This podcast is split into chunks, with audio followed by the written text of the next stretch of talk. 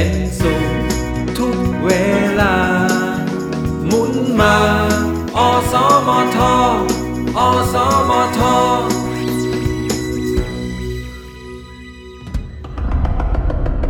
ปัดฝุ่นวรรณกรรม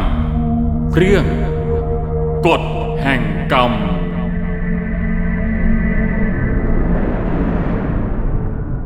มนุษย์แต่ละคนมีกรรมเป็นผู้สร้าง และมีลักษณะเฉพาะส่วนบุคคล แตกต่างกันตามกรรม เร็วช้าต่างกันไป กฎแห่งกรรมวันนี้ เสนอตอน ทานชีวิต เมื่อก่อนหน้าพุทธศักราช 2495 เล็กน้อย ข้าพเจ้ามีกิจธุระทางถนนเยาวราช ได้เดินผ่านไปแถวเจ็ดชั้น บังเอิญสายตามองไปเห็นคนมุงดูอยู่หน้าร้านแห่งหนึ่ง ข้าพเจ้าเป็นคนอยากรู้อยากเห็น จึงเดินไปชะโงกดูกับเขาบ้าง ก็ได้ทราบว่า จีนขายเต่าคนหนึ่งกำลังอธิบายเรื่องเต่าเป็นภาษาจีน ข้าพเจ้าถามจีนที่ยืนอยู่ก่อนว่า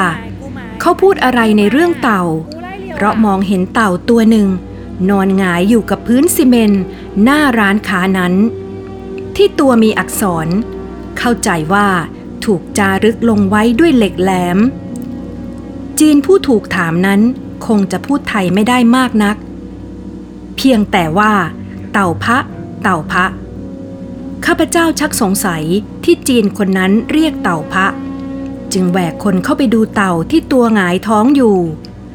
เต่าตัวนั้นเป็นเต่าขนาดกลาง ที่ท้องจารึกเป็นตัวอักษรอยู่เต็ม ข้าพเจ้าจึงขอจีนหยิบออกมา แหวกคนให้แสงสว่างส่องเห็นตัวอักษรชัดเจนขึ้น จึงเห็นได้ว่า ตัวอักษรนั้น บางตัวเลื่อนรางเต็มที แต่ก็ยังพอจะอ่านได้ มีใจความว่า ถ้าผู้ใดพบเต่าตัวนี้อย่าได้ค่า โปรดกรุณานำมาให้ที่บ้านเลขที่จุดจุดจุดถนนจุดจุดจุดตำบลจุดจุดจุดถ้าผู้ใดรู้แล้ว ทำอันตรายเต่าตัวนี้ จงประสบภัยวิบัติทั้งปวงด้วย เมื่อข้าพเจ้าทราบข้อความนั้นแล้ว จึงได้บอกกับจีนเจ้าของเต่าว่า ควรจะนำเต่าตัวนี้ไปให้เจ้าของเดิม ตามตำบลบ้านที่จารึกอยู่บนท้องเต่าตัวนี้ คงจะได้รับรางวัลค่าป่วยการอย่างแน่นอน และได้พยายามอธิบายให้ฟัง แต่รู้สึกว่าจีนผู้ขายเต่าตัวนั้น ไม่ค่อยสนใจ เขาอยากจะขายเต่าตัวนี้ให้พ้นพ้นไปเท่านั้น ซ้ำยังบอกว่า ไปไกลและยังไม่รู้ว่าจะพบบ้านหรือไม่ ถ้าหากพบแล้วก็ไม่แน่ใจว่าจะได้รางวัลคุ้มกันหรือเปล่า เมื่อไม่มีใครซื้อจริงๆ เขาก็จะนำไปฆ่ากินเอง เขาว่าได้เต่ามาหลายตัว ทุกตัวขายไปหมด เหลือแต่ตัวนี้ คนซื้อเห็นเป็นเต่าประหลาด มีตัวอักษรอยู่ในตัว ชาวจีนจึงไม่กล้าซื้อไปกิน เมื่อข้าพเจ้าชี้แจงให้คนขายนำไปให้เจ้าของเดิมไม่สำเร็จ ข้าพเจ้าคิดว่าควรซื้อเสียเอง แล้วปล่อยลงน้ำไปดีกว่า เมื่อคิดแล้วก็ตกลงรับซื้อเต่าตัวนั้นไว้ เป็นมูลค่า 30 บาท รู้สึกว่าจีนผู้ขายเต่านั้น ยินดีมาก ที่ขายเต่าตัวนั้นไปได้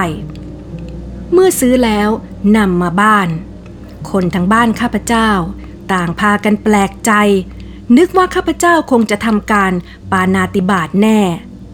ข้าพเจ้าจึงได้อธิบายให้ฟัง จนหายความเข้าใจผิด ต่อไปนี้ก็เป็นปัญหาที่ข้าพเจ้าจะนำไปปล่อยที่ไหนดี จะไปปล่อยที่บ่อในบ้าน ในวัด หรือแม่น้ำ ซึ่งจะเป็นที่ปลอดภัย เมื่อขบปัญหานี้ไม่ตก จึงคิดว่าควรนำไปให้ท่านเจ้าของเดิมจะดีกว่า ต่อมาอีกวันหนึ่ง ข้าพเจ้าก็ได้นำเต่าตัวนั้น ตรงไปยังบ้านที่จารึกไว้ การหาบ้านไม่ยากนัก เพราะได้ปรากฏแจ้งชัดอยู่แล้ว ลักษณะบ้านนั้น รู้สึกว่าท่านเจ้าของบ้าน เป็นผู้มีอันจะกินผู้หนึ่งในย่านนั้น เมื่อข้าพเจ้ากดกริ่งหน้าบ้านสักครู่หนึ่ง ก็มีเด็กหญิงรุ่นผู้หนึ่งออกมาเปิดประตู ถามว่ามาหาใคร ข้าพเจ้าบอกว่ามาหาเจ้าของบ้าน เด็กผู้นั้น พาข้าพเจ้าไปรออยู่ในห้องรับแขก สักครู่หนึ่ง ท่านเจ้าของบ้านก็เดินเข้ามา ข้าพเจ้ามองแวบเดียว ก็รู้ได้ทันทีว่า ท่านเป็นคนมีสง่าและใจดี สมกับเป็นผู้มีเมตตาสัตว์ ตามลักษณะสังเกตได้ว่า เคยเป็นผู้มีอำนาจวาสนามาก่อน ข้าพเจ้ารีบลุกขึ้นทำความเคารพทันที ท่านกล่าวขอโทษที่ทำให้ข้าพเจ้า นั่งรอช้าไปหน่อย เพราะท่านกำลังให้ปุ๋ยต้นไม้อยู่หลังบ้านแล้วท่านกล่าวอย่างอารมณ์ดีว่า มีอะไรที่จะให้ท่านช่วยเหลือบ้าง ข้าพเจ้าถามว่า ท่านเคยทำบุญปล่อยเต่าบ้างไหมครับ ท่านตอบทันทีไม่เหมือนคนมีอายุมากบางคนว่า เคยครับ เคยเมื่อสี่ห้าปีมานี้เอง มีจีนนำเอาเต่ามาเที่ยวเดินขาย ผมสงสารเลยซื้อไว้ และได้จารึกหนังสือแล้วก็ปล่อยไป ผมคิดว่า ถ้าปล่อยไปตามธรรมดาแล้ว มันคงไปไม่ได้นาน คงมีคนจับได้อีก แล้วก็คงไม่พ้นถูกฆ่า เพื่อคุ้มครองให้มันมีชีวิตยืนยาวต่อไป จึงได้จารึกอักษร แล้วนำไปปล่อยที่ท่าน้ำหน้าวัด ข้าพเจ้าเล่าให้ท่านฟังว่า ได้ไปพบและซื้อจากจีนคนหนึ่งทางเยาวราช เดิมทีก็จะนำไปปล่อย แต่มาคิดได้ว่า ท่านผู้เป็นเจ้าของคงอยากทราบว่า เต่าตัวนั้นยังมีชีวิตอยู่หรือไม่ และถ้ามันรู้ภาษา มันก็คงอยากพบท่าน ผู้มีคุณของมันเป็นแน่ เมื่อสนทนากันพอสมควรแล้ว ข้าพเจ้าก็กลับออกมานำเต่าออกจากรถ เห็นมันกำลังคลานตุ้มเตี้ยม หาทางออกอยู่ เมื่อท่านเจ้าของบ้านได้พบมันแล้ว สังเกตเห็นว่า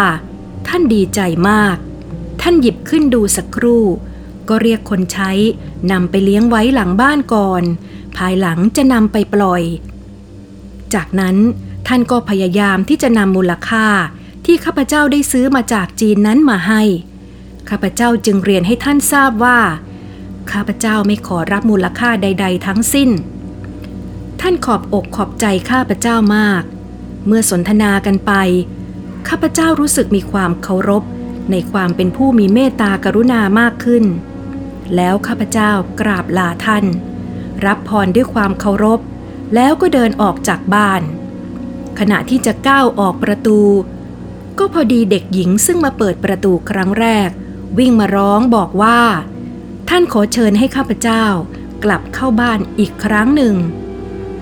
เมื่อข้าพเจ้าหวนกลับเข้าไปอีก ท่านเจ้าของบ้านได้บอกว่า ผมอยากจะให้ของคุณไว้เป็นที่ระลึกสักอย่างหนึ่ง ท่านพูดด้วยใบหน้ายิ้มแย้ม คนอย่างคุณเวลานี้คงหาไม่ได้ง่ายนัก ผมรักคุณมาก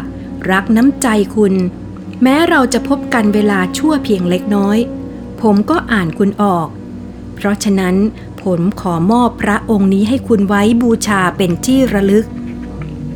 แล้วท่านก็มอบห่อให้ข้าพเจ้าห่อหนึ่ง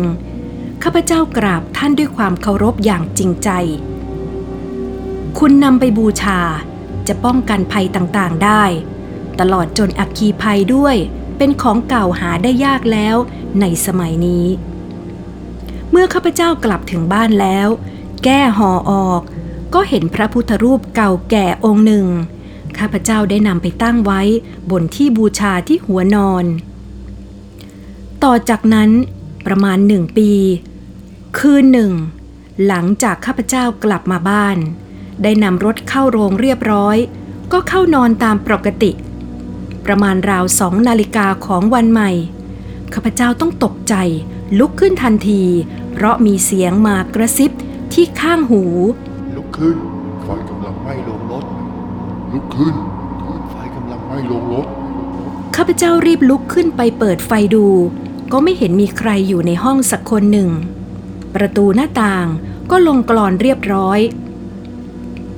เมื่อนึกขึ้นได้ ข้าพเจ้ารีบวิ่งไปที่โรงรถ ก็ได้กลิ่นสายไฟไหม้คล้ายกับเขี้ยวยางมาต่อยลาดถนน ข้าพเจ้าจึงรีบเปิดประตูรถเข้าไปทันที เห็นแสงไฟแลบออกมาจากกระโปรงเครื่อง ข้าพเจ้ารีบกระโดดขึ้นไปสตาร์ทเครื่อง เคราะดีเครื่องติด แล้วรีบถอยรถออกไปกลางสนามหญ้าหน้าบ้าน จากนั้นก็เอากระสอบข้าวเก่าสี่ห้าใบ เปิดฝากระโปรงออก ใช้กระสอบข้าวฟาดแล้วคลุมไว้จนดับ กว่าจะเรียบร้อย ข้าพเจ้ารู้สึกเหน็ดเหนื่อยแทบแย่ เหตุการณ์นี้คนในบ้านไม่มีใครทราบเรื่องและตื่นเลย เพราะตั้งแต่เริ่มจนดับ ข้าพเจ้าไม่ได้พูด หรือร้องเรียกใครช่วยสักคำเดียว เหตุการณ์จึงผ่านไป และยังความปลอดภัยแก่ข้าพเจ้า อย่างน่าพิศวง